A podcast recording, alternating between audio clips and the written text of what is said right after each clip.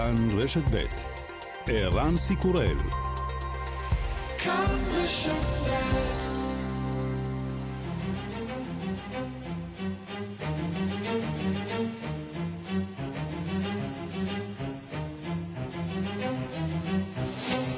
השעה הבינלאומית 14 בנובמבר 2021 והיום בעולם. ראש הממשלה בנט מבטיח לעשות הכל כדי להביא לשחרורם של שני ישראלים שנכלאו בטורקיה לאחר שצילמו את ארמון הנשיא ארדואן. טורקיה כך נראה מעוניינת לייצר עימות דיפלומטי שבישראל מנסים להימנע ממנו. שליחנו לאיסטנבול חן ביאר. הרבה סימני שאלה באופן אבסורדי ככל שעובר הזמן הם לא הופכים לסימני קריאה, המצב נראה רק הולך והופך סבוך יותר והתמונה לא הולכת אה, ומתבהרת. ולמעשה נראה שרוב הדברים קורים כרגע מתחת לפני השטח. כאן נמצא גם הצוות המשפטי וגם הצוות הדיפלומטי ומנסה להגיע לאיזושהי פריצת דרך שברור לכולם שמימד הזמן הוא מימד אה, קריטי וככל שעובר יותר זמן פוטנציאל ההסתבכות הוא גדול יותר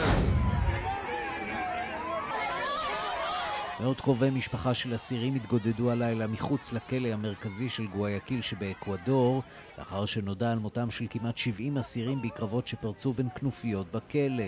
מפקדת המשטרה, טניה ורלה, ניסתה להצטדק. Estos hechos obedecen a una disputa de territorio de bandas delictivas que se encuentran al interior del centro penitenciario que al momento se encuentran ciertos pabellones sin sus cabecillas, pues de una manera que sorprende y creo que sorprende a toda la ciudadanía, han sido dados eh, o han sido puestos en libertad luego de haber cumplido el 60% de la pena. האירועים האלה התרחשו בגל קרבות על טריטוריה בכלא. נכון לעכשיו ישנם אגפים שאין להם מנהיגים, משום שעד כמה שהדבר יישמע מוזר לאזרחים, המנהיגים שלהם שוחררו אחרי שריצו 60% מעונשם.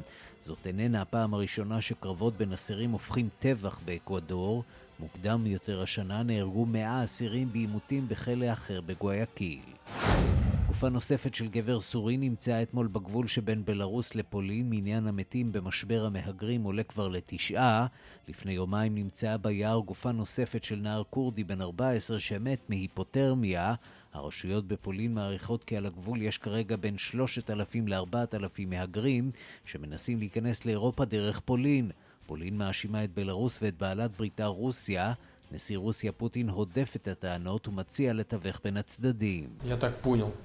из разговоров и с Александром Григорьевичем Лукашенко, и с канцлером Меркель, למיטב ידיעתי הנשיא לוקשנקו והקנצלרית מרקל מעוניינים לדבר זה עם זה, אני מקווה שזה יקרה בקרוב. אני רוצה שכולם ידעו שלרוסיה אין דבר וחצי דבר עם הבאת המהגרים מהמזרח התיכון לבלארוס. ועידת האקלים בגלסגו מסתיימת בתום שבועיים בקול ענות חלושה ובהתנצלות. I apologize for the way this process has unfolded um, and uh, I'm deeply sorry.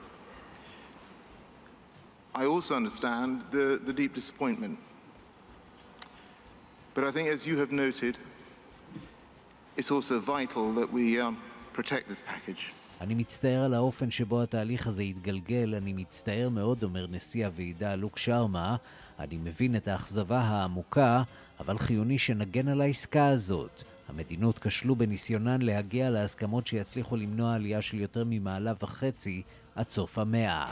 Some breaking news. Uh, the Queen has decided, it's been announced this morning, that with regret she will not be attending the Remembrance uh, Sunday uh, ceremonies this morning. That is breaking news that has just come in. זה נראה גרוע מיום ליום. בית המלוכה הבריטי הודיע כי המלכה אליזבת לא תשתתף בטקס המרכזי לציון יום הזיכרון הבריטי, לאחר שסבלה מנקע בגבה.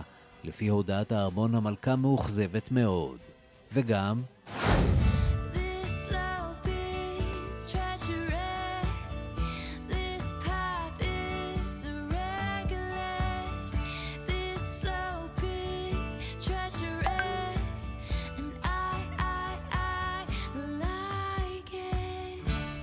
סוויפט פרסמה מחדש את אלבומה הישן רד בהקלטה מחודשת. זוהי הגרסה שלה לאלבומה שיצא לפני כמעט עשור. הפקת האלבום מחדש מתבצעת בעקבות מחלוקת באשר לבעלות על ששת אלבומיה הראשונים. הפקת האלבום מתבררת כהברקה מסחרית, והוא כבר שובר שיאי השמעה.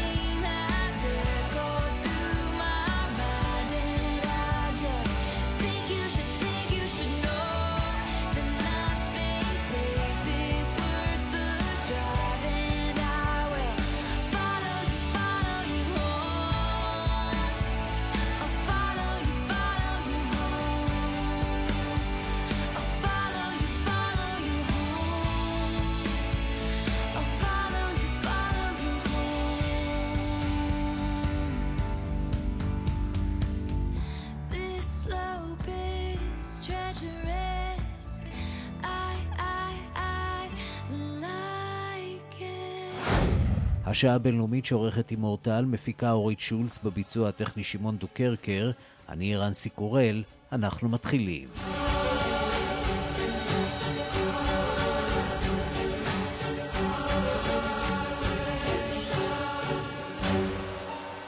שלום אב לכם, שלום גם לחיים זקן שמעבר לזכוכית, טוב לחזור. בתום שבועיים של דיונים מרתוניים, נאומים של עשרות מנהיגים, הפצה של שלוש טיוטות שונות, ואחרי שהחמיצו את היעד הנקוב להשגת הסכם. כ-200 מדינות הצליחו בכל זאת להגיע לנוסח אה, מוסכם אה, במטרה לשמר אה, יעד האטה של קצב ההתחממות הגלובלית, אלא שרבים אומרים מדובר בפשרה חסרת שיניים.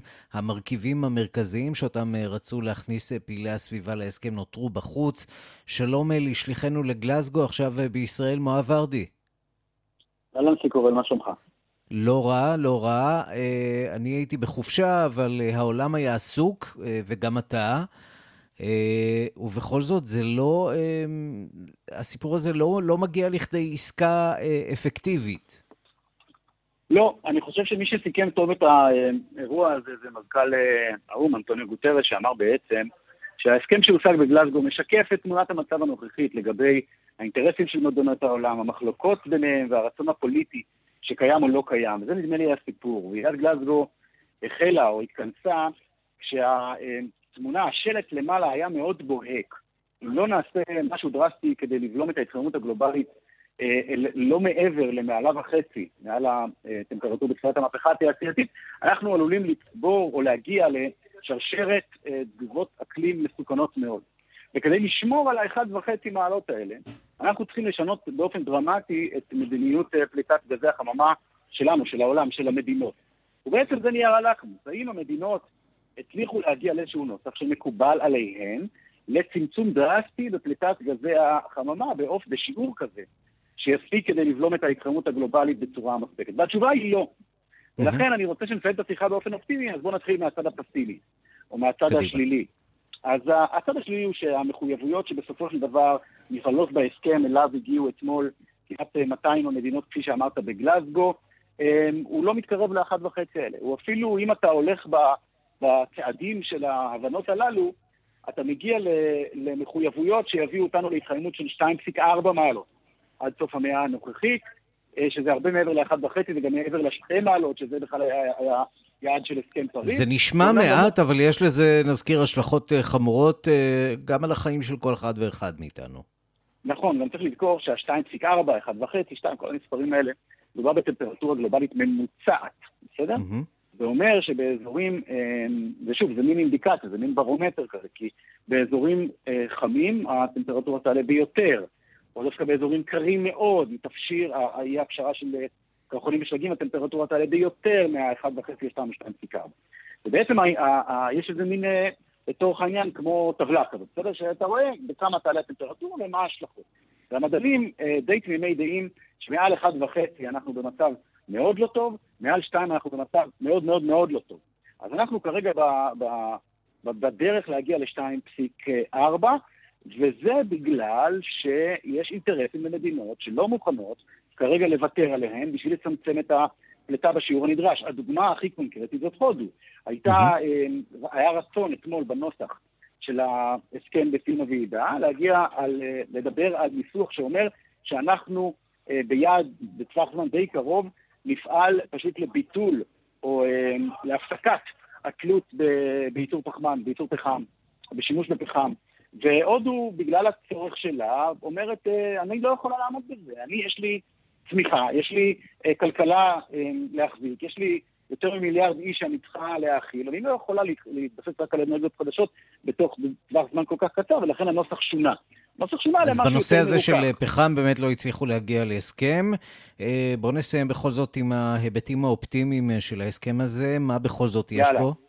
אני בעד. קודם כל, תראה, קודם כל זאת הפעם הראשונה שמדברים אה, בכלל על, אה, על איזשהו, אה, נאמר, הסכם אקלים בינלאומי שיש בתוכו איזושהי התייחסות לצורך בצמצום התלות בפחם ובפחמן. וזה הישג, זה שינוי כמעט תודעתי. הדבר השני הוא שיש הבנה או הסכמה שצריך להגדיל את הסיוע הכלכלי של המדינות העשירות, המפותחות, למדינות המתפתחות כדי לעבור לאנרגיות מתחדשות, ואולי, הדבר שהוא כאילו פרוצדורלי, אבל בעיניי הוא הכי חשוב בכל האירוע הזה, יש הסכמה להתכנס בעוד שנה מהיום, תהיה במצרים, לוועידה נוספת, כדי שבה כל מדינה תבוא ותגיד, תעדכן את המחויבויות שלה ותראה מה היא יכולה לעשות עוד. למה זה חשוב? מכיוון שא' זה מראה באמת על, על הבנה שצריך לעשות יותר, ועכשיו יקחו שנה בשביל לראות איך אפשר, וב' אם אתה בעוד שנה מעדכן את המחויבויות ואת היעדים, אתה עדיין יכול למנוע את העלייה המסוכנת ל-2.4 מעלות, שזה הרי היעד. אז גם אם נעלה את ה-1.5, יש סיכוי שההבנה הזאת תביא אותנו לפחות מ-2.4, אני חושב שזאת ההצלחה הגדולה של גלאזגו. בוא נקווה שהחום המצרי באמת יצליח אה, לחולל את השינוי. Uh, הכל כך uh, מיוחל והנחוץ כאן. Uh, מואב ורדי, ורדי, ראש תחום החוץ, שליחנו לגלאזגו, כעת בישראל, תודה רבה לך. תודה לכם. ושלום לפרופסור יורון זיו. שלום, שלום וברכה. ראש בית הספר לקיימות ושינויי אקלים באוניברסיטת בן גוריון. כישלון או הצלחה? תלוי למה אתה מתייחס. לדעתי בסופו של דבר כישלון ומאוד עצוב, אם מסתכלים לאן אנחנו באמת הולכים להגיע ומה הולך לקרות עם כל ההתחייבויות האלו שאין מאחוריהן הרבה.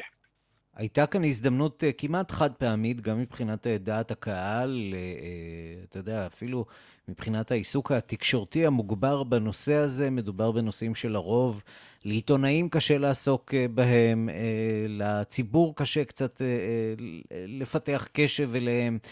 נושאים ארוכי טווח, ובכל זאת היה רושם שכל הגורמים עשו מאמץ אמיתי להיות קשובים וערניים למה שעלול להתרחש כאן בעוד עשורים לא רבים, ובכל זאת זה לא הצליח, אז איפה הבעיה? קודם כל אני מאוד מסכים איתך, אני חושב שיש פה הזדמנות נהדרת, ואני באמת חושב שהמטרה הלא מוצהרת של הוועידה, ליצור תעודה ולהעלות המודעות בציבור בעולם, מהבחינה הזאת זה עבד יפה מאוד, והלחץ על המנהיגים בהחלט הולך ועולה, ומהבחינה הזאת הוועידה עשתה עבודה נפלאה, אני חושב שכל העולם עסוק עכשיו בהתעסק באקלים, וזה עוזר להפנמה ולהבנה גם בציבור של אנשים וגם לממשלות, שאכן אנחנו תחת קריסה ולקראת קטסטרופה. למה זה לא עבד? אז יכול להיות, אתה אומר שהדור הזה אולי... פספס את הרכבת, אבל יכול להיות שהדור הבא יעלה עליה בקרון מאוחר מאוד. זהו, אז אני לא יודע, זה מטאפורות, אני לא יודע על איזה קרון, ואם הקרון הזה מוביל פחם או שהוא מוביל טורבינות רוח, mm-hmm. אבל כן אני יכול להגיד שאנחנו, כל עוד מנהיגי העולם וכל עוד האו"ם והמדינות החזקות לא יבינו שצריכים לעשות מעשה שיש מאחוריו סנקציות וחוקים ותקנים, וכל מיני איזואים בין מדינה כזו או אחרת, העולם לא ישתנה. כל עוד אין שיניים וכל עוד אין באמת סנקציות, העולם ימשיך בשלו. אני גם רוצה להעיר איזו הערה למה שנאמר קודם, ודבר שלא אומרים אותו. מדברים על 1.5 מעלה אפס פליטות ב-2050. כבר מומחי האו"ם בפאנלים כאלו ואחרים, לא באופן רשמי, דיברו על כך שעם כל ההתחייבויות החיוביות, אם נעמוד בעולם אוטופי וכל המדינות תעשינה את מה שהן צריכות לעשות, אנחנו נהיה ב-1.9 כבר. כלומר, המודלים הריאליים של האו"ם עצמו, פשוט לא רצו לשנות את הפלקטים כנראה, זה 1.9. אל גור, בהרצאה מדהימה שהוא נתן, ואני סומך עליו מאוד, הוא עובד עם קבוצות מקצועיות ומאוד אכפת לו, דיבר על 1.8. כך שאנחנו כבר מתקרבים לשתיים, גם אם המדינות תעמודנה במחויבויות שלהן, והן לא תעמודנה, כי ראינו את מה שהם אמרו. ראינו את הדוגמה הישראלית, אפרופו, עם אה, התחייבות לאפס פליטות ב-2050, למרות שעבודה בין-משרדית מראה שלא נוכל לעמוד יותר מ-85 אחוז. אז כמו ראש הממשלה שלנו, באים ראשי מדינות, זורקים ואומרים כל מיני דברים לחלל האוויר. כי הם רוצים גם להיראות טוב, ויש עליהם לחץ, ומבחינה הזאת אני בהחלט מסכים איתך. אבל מצד שני, הסיכוי שכך הוא יהיה הוא קטן, ו-2, 2.2, 2.4, כמו שהזכרת קודם, אני רק שומע את זה כולי מסתמרר, כי המשמעות של 2.4 בממוצע, ואמרתם את זה יפה מאוד, זה טמפרטורות עוד יותר גבוהות במקומות מסוימים, חלקם אסמי התבואה ואזורים רכבי ידיים, שהם חלק מה-food security, ביטחון המזון בעולם. במילים אחרות, אה, מה שאנחנו ראינו כאן אה, אתמול עם השריפות, זה סוג של אה, פרומו למה שנראה בעוד עשר שנים, בעוד חמש עשרה שנים, אם התרחישים הללו יתממשו, והם כנראה יתממשו. נכון מאוד, זה, לא, זה פרומו בלתי רגיל, וזה לא רק שריפות, זה שנות בצורת, זה טייפונים, זה, זה, זה כל מיני תהליכים וכל מיני אירועים, או מה שנקרא אירועי קיצון שאנחנו רואים בכל העולם, וזה מדהים, כי אם מסתכלים על מה שמדענים אה, אמרו לפני 20, 30, 40 שנה, הדברים מתעמתים בצורה כמעט מדהימה. זה רק, למעשה, אני חייב לשתף ש... ישבתי שם בפאנלים, בפלן אריטוק, בכל מיני uh, דיוני או uh, הרצאות מועצה, וכולי, ואנשים חוזרים על אותם דברים שאנחנו שומעים כבר 20 ו-30 שנה, ולכן mm-hmm. הדיבורים חייבים איפשהו להיפסק, חייב להיעשות מעשה. המדינות הגדולות והמובילות חייבות לקחת את האחריות הידיים ופשוט לתת סנקציות, להפיל סנקציות ולקבוע חוקים ולדאוג שהדברים יקרו למען... בעיקר אולי לעזור לא... למדינות העניות יותר אה, להתמודד עם הסיפור הזה, כיוון שעבורן אה, אין תמיד אלטרנטיבות אה, טובות. זה מורכב מאוד למדינה כמו הודו לוותר על הפחם. ומה שבריטניה יכולה לעשות, יכול להיות שהודו קשה לה מאוד. זה נכון, זה נכון מאוד, אבל למעשה אחד היעדים, היעד השלישי, כפי שהאו"ם ובריטניה כמובילת הוועידה הזאת קבעו, זה באמת להעביר 100 מיליארד דולר בשנה מהמדינות המתועשות, החזקות, העשירות, למדינות המתפתחות. כלומר, וזה דרך אגב לזכות הוועידה הזאת ולזכות התהליכים האחרונים, שאכן מדברים פה על מנגנונים ברורים שיש מאחוריהם איזשהו אה, מנגנון ש, שמאפשר למדינות המתפתחות לעמוד בדיוק במה שאתה עמדת, אמרת. טוב, אז בואו נתנחם בזה שאולי מצבנו היום טוב יותר מכפי שהיה לפני אה, שבועיים, ונקווה שבשנה הבאה בקהיר באמת אה, אה, יעשו את האקסטרה מייל שצריך אה, לעשות כאן אה, כדי להבטיח שהתרחישים, תרחישי הזוועה הללו שאנחנו אה, מדברים עליהם, לא התממשו. פרופסור ירון זיו, ראש... כן, רצית... אני יכול לציין רק במשפט? כן. מה שחשוב לזכור, ואני חושב שזה יהיה ה-game changer, זה שהמדינות המתועשות, העשירות, המפותחות, הן מדינות עם משטרים דמוקרטיים. ומאחוריהן עומד ציבור שבוחר בהם כל ארבע שנים, או במדינות כמו שלנו קצת פחות, ואם הציבור יגדיל את המודעות ויבין שמדובר בגורל של הילדים והנכדים שלו, אולי נעשה מעשה, כי הציבור צריך לצאת לרחובות ולחייב את המנהיגים ואת הממשלות לעשות מעשה, והם יכולים להכריע את העניין. כן, אה, כל זה כמובן אה, לא תקף למדינות אה, כמו סין ורוסיה, שם הסיפור כמובן הרבה יותר מורכב ואחר. פרופסור ירון זיו, ראש בית הספר לקיימות ושינויי אקלים באוניברסיטת בן גוריון, תודה רבה לך. תודה לך. השעה הבינלאומית, אנחנו למשבר המהגרים בגבול פולין-בלארוס. המתיחות בין שתי המדינות נמשכת, לאחר שהשלטונות הבלארוסים אפשרו לאלפי מהגרים להתקבץ סמוך לגבול עם פולין ולנסות להיכנס לתחומי האיחוד האירופי. כמה מהמהגרים מתעמתים עם כוחות הביטחון הפולנים, גם עניין המתים בקרב המהגרים ממשיך לעלות. מדווח כתבנו במזרח אירופה ניסן צור, שלום ניסן. שלום ערן. תמונת מצב. כן, המשבר ממשיך עדיין אה, להחריף למרבה הצער, גם מספר המהגרים שממשיך להגיע, לזרום לגבולות, אה, לגבולות בין בלארוס לפולין ממשיך אה, לגדול, ויחד איתו, כמו שהזכרת, גם מספר הקורבנות לצערנו. אה, ביום שישי נמצאה גופתו של אזרח סורי צעיר בשנות ה-20 לחייו ביער סמוך לגבול אה, בין פולין לבלארוס. סיבת המוות עדיין לא נקבעה, אבל מדובר ככל הנראה בהיפותרמיה. אה, בלילות כרגע מאוד קר בפולין, הטמפרטורה צונחת סביב ל-10 מעלות, ולכן קור מאוד מאוד עז.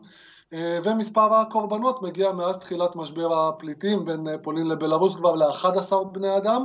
חלקם מתו אה, גם מהיפותרמיה, חלק אחר מאכילת אה, פטריות מורעלות אה, ועוד הרבה מאוד סיבות. אה, פולין מעבירה בימים האחרונים כוחות צבא גדולים לפטרל לאורך הגבול עם בלארוס וכוחות הביטחון הפולניים מאשימים את אה, צבא בלארוס כי החיילים הבלארוסים חותכים את גדר הגבול על מנת לאפשר ואפילו לעודד מהגרים להיכנס לתחומי אה, פולין. ואתמול באמת קבוצה של 50 מהגרים הצליחה לחצות את הגבול, נכנסו לתוך תחומי פולין והתעמתו עם כוחות הביטחון הפולניים שפטרלו, ניסו לתפוס אותם ובסופו של דבר באמת לכדו אותם תוך כדי עימותים, זרקו על כוחות הביטחון, המהגרים זרקו על כוחות הביטחון הפולנים אבנים, אה, היו שם עימותים אה, לא פשוטים, בסופו של דבר הם הוחזרו אל תוך השטח הבלארוסי. אה, כל הסיפור הזה כמובן תופס כותרות מאוד מאוד גדולות בתקשורת הפולנית, כולל חשש מפני ממש התלקחות צבאית בין פולין לבלארוס סביב הנושא הזה של המהגרים. ניסן צור, תודה. תודה לך. ושלום לפרשן לענייני רוסיה ומדינות ברית המועצות לשעבר יאיר נבות. יאיר נבות מיד יהיה איתנו, ממנו אנחנו נרצה לשמוע עד כמה רוסיה עומדת מאחורי הסיפור הזה, מאחורי הזרמה מסיבית של המהגרים לגבול. שלום ליאיר נבות. שלום, צהריים טובים. אז האם רוסיה מעוניינת אה, לחמם פה את הגבול? כן, אז על פניו אה, פוטין, אה, הנשיא פוטין אומר שלא, פוטין מתייחס במהלך הימים האחרונים לסוגיה הזאת ואומר שלרוסיה, שים לב, אין שום קשר למשבר המתהווה בגבול בלרוס-פולין, אבל צריך כמובן לקחת את הדברים של הנשיא פוטין בערבון מוגבל, משום שבלרוס, אנחנו יודעים, זוכה לתמיכה מאוד קרובה של רוסיה בעיקר בחודשים האחרונים אה, אה, לאור אה, הסנקציות שהוטלו על בלרוס על ידי המערב, והתמיכה הזאת כוללת גם תמיכה כספית, תמיכה של תמיכה ביטחונית בצורות כאלה ואחרות, אז אולי אין פה מעורבות ישירה, אבל לבטח יש פה סוג של הסכמה שבשתיקה, סוג של עצימת עין, וצריך גם לזכור שה... המשבר הזה בעצם אה, משרת את האינטרס אה, הרוסי. הוא גורם לטלטלה באיחוד האירופי, אה, הוא גורם ל... לעלייה בחשש מפני אותם מהגרים או פליטים, תלוי איך אנחנו רוצים לכנות אותם.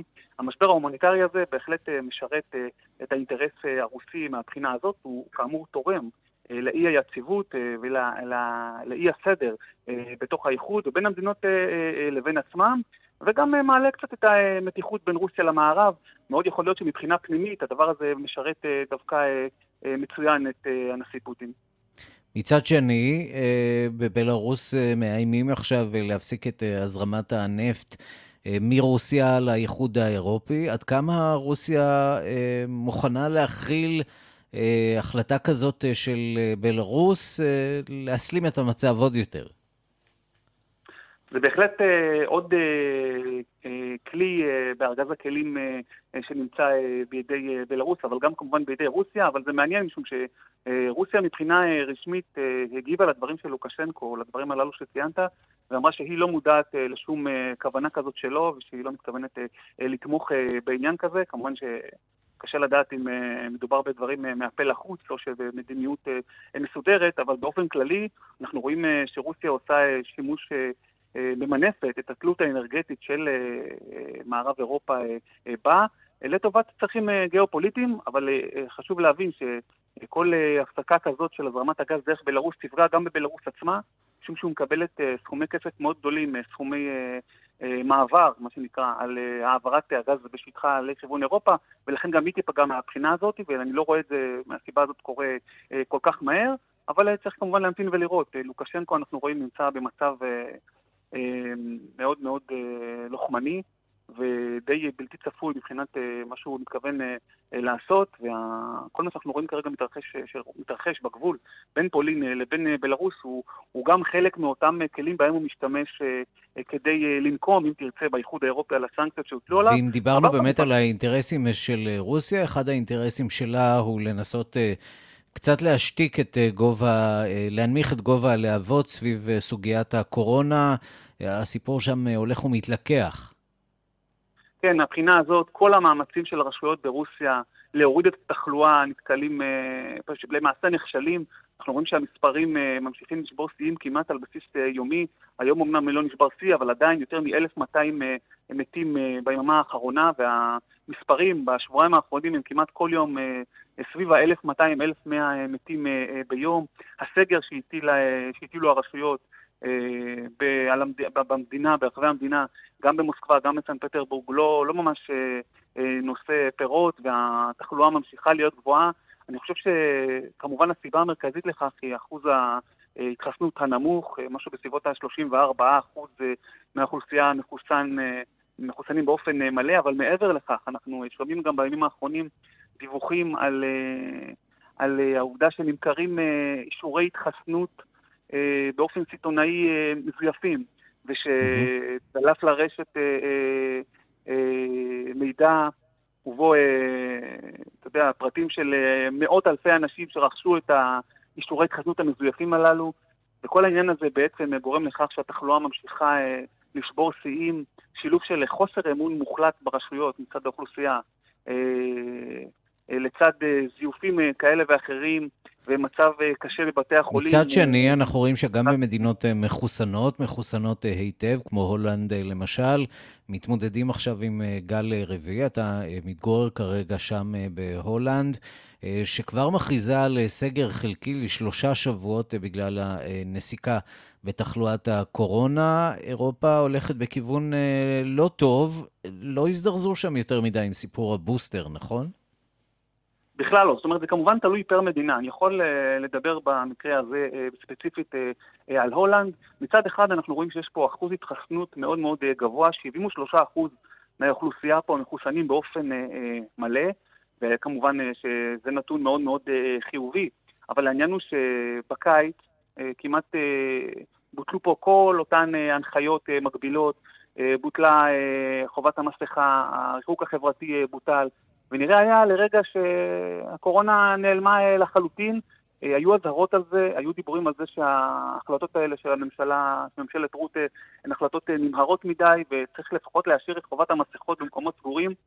אבל מה שבעצם קרה, פתחו הכל, ואת התוצאה אנחנו רואים למעשה היום, הזינוק. בתחלואה פה הוא באמת זינוק מדהים, יותר מ-16 אלף מקרים ביום השבוע, יותר מפעמיים או שלוש נשברו השיא הזה יום אחרי יום. התוצאה היא כנראה אה, כמעט בלתי נמנעת, אה, והיא נובעת במידה רבה מהירידה של החיסוניות. את זה למדנו כאן אצלנו לפני שלושה וארבעה חודשים. שכשמסתמכים על שני החיסונים הראשונים, זה מחזיק חצי שנה, אבל אחר כך מתחילה עלייה, וזה בדיוק מה שעוברת אה, עכשיו אה, אירופה, שנכנסת כנראה לחורף אה, לא פשוט. יש לה מה לעשות בעניין, יש חיסון שלישי.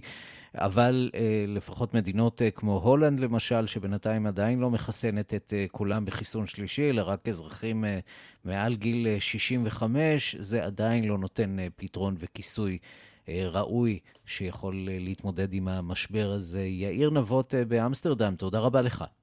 תודה, ערן. אנחנו מכאן למדינה אחרת שסובלת מעלייה דרמטית בנתוני הקורונה, אבל גם מתמודדת עם משבר פוליטי שקצת נשמע לנו מוכר, בחירות שלישיות בתוך שנה. אנחנו רוצים לומר אה, שלום לדוד לוי, שהוא אה, מועמד בבחירות לפרלמנט הבולגרי אה, שם בבולגריה. שלום לך. שלום אלן, מה שלומך?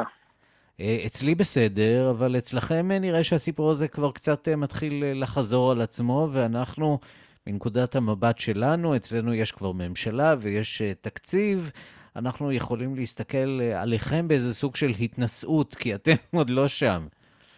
זה נכון, אבל, אבל לא נשכח שבארץ זה קרה אחרי בחירות רביעיות, ופה אנחנו רק בשלישיות. אתה אומר, אז יש עוד לאן לשאוף. יש עוד לאן לשאוף. כן, היום הבחירות השלישיות השנה, וככל הנראה הרביעיות לא, לא התעכבו יותר מדי. כל המערכת הפוליטית בבולגריה מדברת על, על כך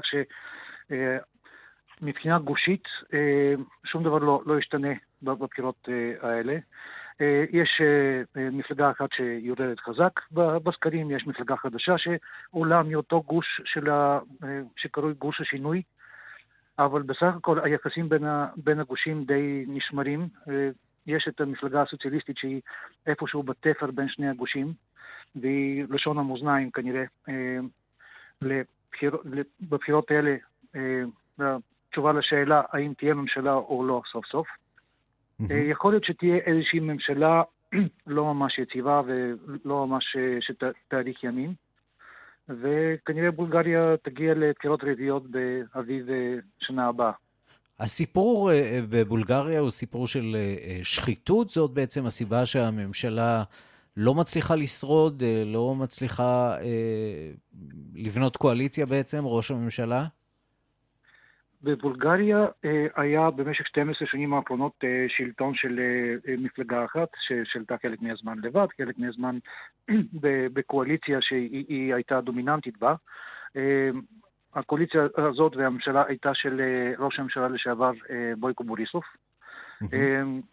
ועכשיו, אחרי שהממשלה הזאת ירדה מה, מהשלטון והייתה ממשלה זמנית, זה הבדל גם מאוד משמעותי בין בולגריה לישראל.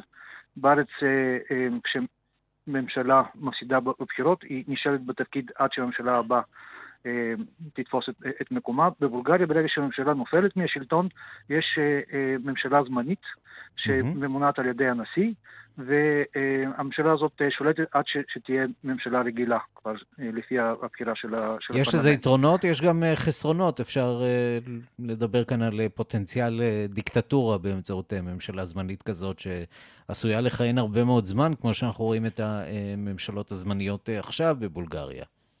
כמו שאנחנו רואים, הממשלה הזמנית נמצאת בשלטון כבר יותר משישה חודשים, mm-hmm. אבל היא עשתה דווקא עבודה לא רעה, בכך שהיא חשפה לא מעט שחיתויות שהיו במשך 12 שנות שלטונו של בוריסוף. מיליארדים נגנבו, כספי ציבור חולקו בין חברות של, של מקורבים, במיוחד בתחום הבנייה, בתחום בניית הכבישים. מדובר על לפחות 8 מיליארד יורו בשנה שלמעשה הגיעו לאיזשהן קופות שחורות. וזה גם מה שמקשה עכשיו על התהליך של הקמת ממשלות חדשות והצלחה של מפלגות חדשות בבחירות, מכיוון שזה לא מעט כסף שמושקע בשמירה על השלטון הקודם, או שבניסיונות להחזיר אותו, או בניסיונות לטאטא את ה... הגנבות ואת השחיתות שהממשלה הזאת אחראית להם. ספר לנו קצת על יום הבחירות שלך. הזכרנו שאתה מועמד בבחירות. מה הסיכוי שלך להיכנס הפעם? הסיכוי שלי הוא למעשה אפסי, כי אני מועמד עצמאי, אני לא שייך לשום מפלגה. יש בחוק הבולגרי את האופציה הזאת של מועמד עצמאי, ואני... אז למה לרוץ בעצם? אותה.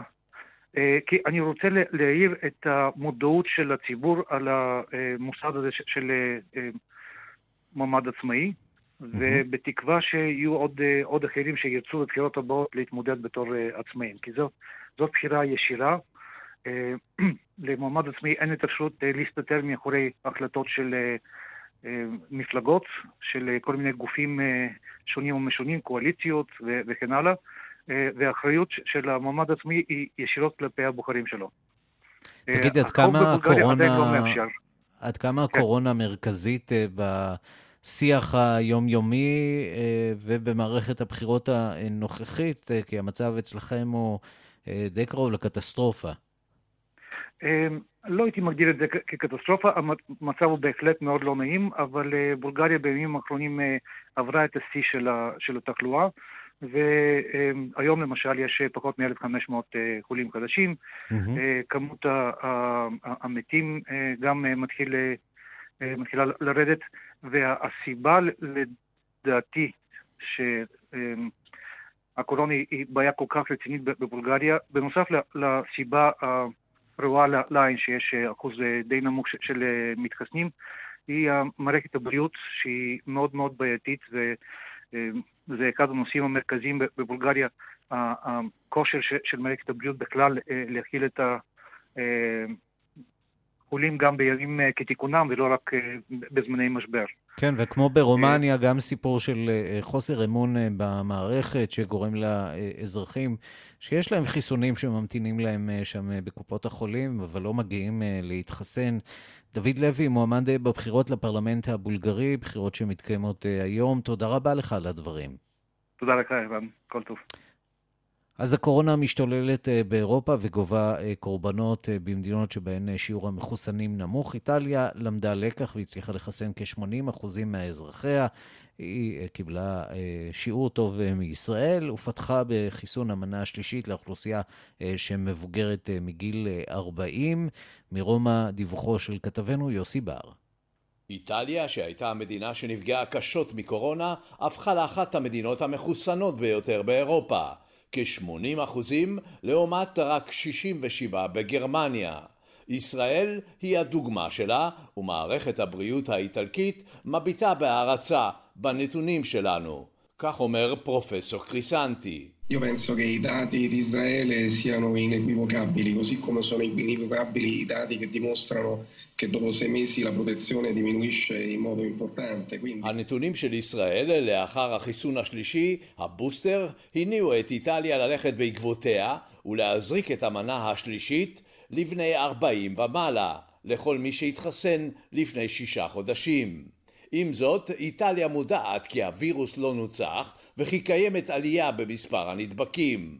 עלייה הרבה יותר מתונה מבמדינות שחיסנו פחות אזרחים ומתמהמהות להעניק את המנה השלישית. הסיבה היא לא רק שיעור המחוסנים הגבוה, אלא גם החלטת ראש הממשלה מריו דרגי שאסרה על חסרי התו הירוק לגשת למקומות עבודה ציבוריים ופרטיים. מתנגדי החיסון משתוללים ומקיימים הפגנות, אבל הממשלה אסרה עליהם להפגין במרכזי הערים ולשתק אותם. איטליה מתלבטת היום בהענקת חיסונים לילדים מתחת לגיל 12, אך נראה כי בימים האחרונים אזרחים רבים מבינים קצת יותר כי עליהם להתחסן כדי למנוע את התפשטות הקורונה במדינה. כאן יוסי בר רומא. השעה הבינלאומית, ידיעה אחת שמגיעה אלינו מאיראן לפני שעה קלה, רעידת אדמה בעוצמה 6.5, כ-60 קילומטרים צפונית מערבית לבנדר עבאס, אזור המפרץ הפרסי. עדי ראייה מדווחים על נזקים, דיווח ראשוני כאמור על רעידת אדמה בעוצמה 6.5, שהורגשה, כך על פי הדיווחים, גם באיחוד האמירויות. אנחנו כמובן ממתינים לדיווחים נוספים אם יגיעו כאלה. מכאן לפריז, שם נערכה ביום שישי פסגה בינלאומית שמטרתה לקדם את תהליך השלום בלוב. משתתפי הפסגה קראו לקיים את הבחירות כפי שהוסכם ב-24 בדצמבר. המנהיגים המשתתפים גם איימו בסנקציות על אותם גורמים שינסו לעמוד בדרכן של בחירות חופשיות בלוב. דיווחה של עורכת ענייני אפריקה, רינה בסיסט. האם אזרחי לוב יזכו בחודש הבא לבחור נשיא? נפילתו של מועמר קדאפי לפני כעשור הביאה ללוב כאוס, במקום דמוקרטיה ושלטון תקין. מלחמת אזרחים שנייה שפרצה לאחר מכן רק הוסיפה לחורבן המתמשך. מעצמות שונות היו מעורבות במלחמת האזרחים הזאת. חלקן תמכו בממשלה בטריפולי שבה מכיר האו"ם. אחרות תמכו בגנרל חליפה חפטר, אביר המלחמה בארגונים הג'יהאדיסטיים. המלחמה הזאת השנייה הסתיימה לפני כשנה. מאז מגבירה הקהילה הבינלאומית את ניסיונותיה לקבוע תאריך לעריכת בחירות חופשיות בלוב. לפני כמה שבועות הוסכם סוף סוף על תאריך, ה-24 בדצמבר. אבל בלוב ומחוצה לה חוששים מאוד כעת שגורל התאריך הזה יהיה ממש כמו גורלם של תאריכי בחירות רבים אחרים שנקבעו בעשור האחרון.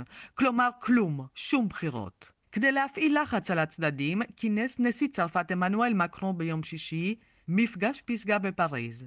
במפגש השתתפו נציגים בכירים מלוב, הקנצלרית אנגלה מרקל, ראש ממשלת איטליה מרגו דרגי ונשיא מצרים סיסי. סגנית נשיא ארצות הברית קמאלה האריס ייצגה את וושינגטון. מבחינתו של מקרו המטרה הייתה כפולה, קיומן של הבחירות בתאריך שנקבע, וקידום תהליך אחר, לא פחות חשוב, של נסיגת שכירי החרב מלוב. Premièrement, le processus électoral et les élections au 24 décembre. Nous avons désormais un cadre et un calendrier électoral. Les candidats à l'élection présidentielle ont commencé à s'enregistrer dans la perspective du premier tour prévu le 24 décembre. המטרה הראשונה היא התהליך האלקטורלי והבחירות ב-24 בדצמבר. זה נותן לנו מסגרת לבחירות. המועמדים לבחירות לנשיאות כבר החלו להירשם לקראת סבב הבחירות הראשון, שצפוי כאמור ב-24 בדצמבר. הקהילה הבינלאומית כולה הביעה תמיכה חד משמעית בארגון הבחירות בתאריך שנקבע, כך אמר מקרון. אחר כך הוא הסביר שהפסקת האש שנשמרת בינתיים איננה הסכם שלום, ובעצם לא יהיה שלום בלוב ללא נסיגת שכירי החרב.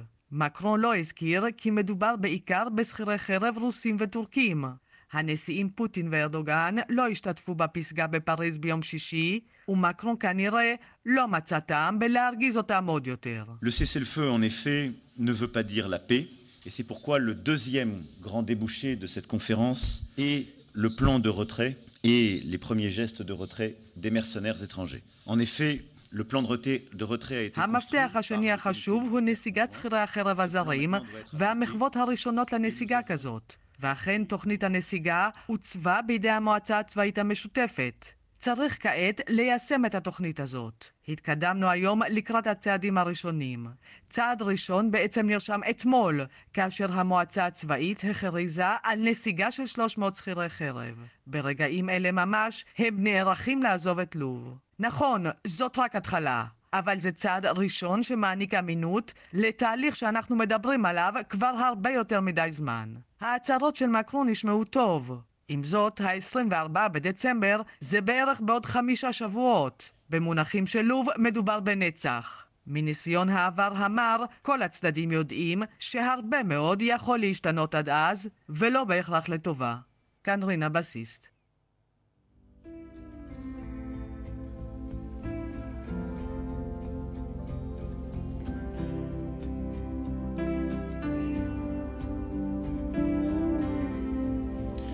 ברקע אתם כבר יכולים לשמוע את שירה של טיילור סוויפט, שהעלתה לרשתות ביום שישי האחרון אלבום חדש-ישן.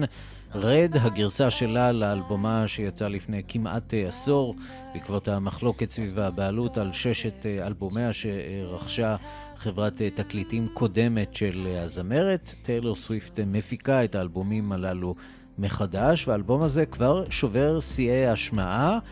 ובו מופיעה הגרסה המלאה בת עשר דקות של השיר All Too Well, השיר שהוקלט לאחר הפרידה של סוויפט וג'ייק ג'ילנהול, השחקן המוכר, הוא מתלווה אליו סרט קצר שמגולל את הסיפור בין השניים, המעריצים והמעריצות כבר החלו בהכפשות נגד השחקן ברשתות החברתיות, השחקן ג'ייק ג'ילנהול, ששבר את ליבה. טיילור סוויפט That magic's not here no more, and I might be okay,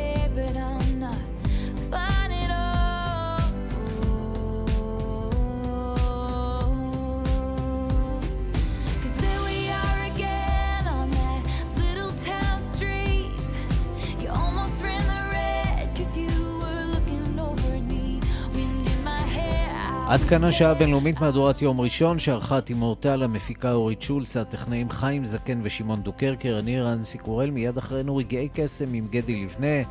אנחנו נפגשים שוב מחר בשתיים בצהריים עם מהדורה חדשה של השעה הבינלאומית, ועד אז המשיכו להתעדכן 24 שעות ביממה ביישומון של כאן, שם תוכלו למצוא את כל הדיווחים, הפרשנויות, הכתבות ומהדורות הרדיו והטלוויזיה. להתראות.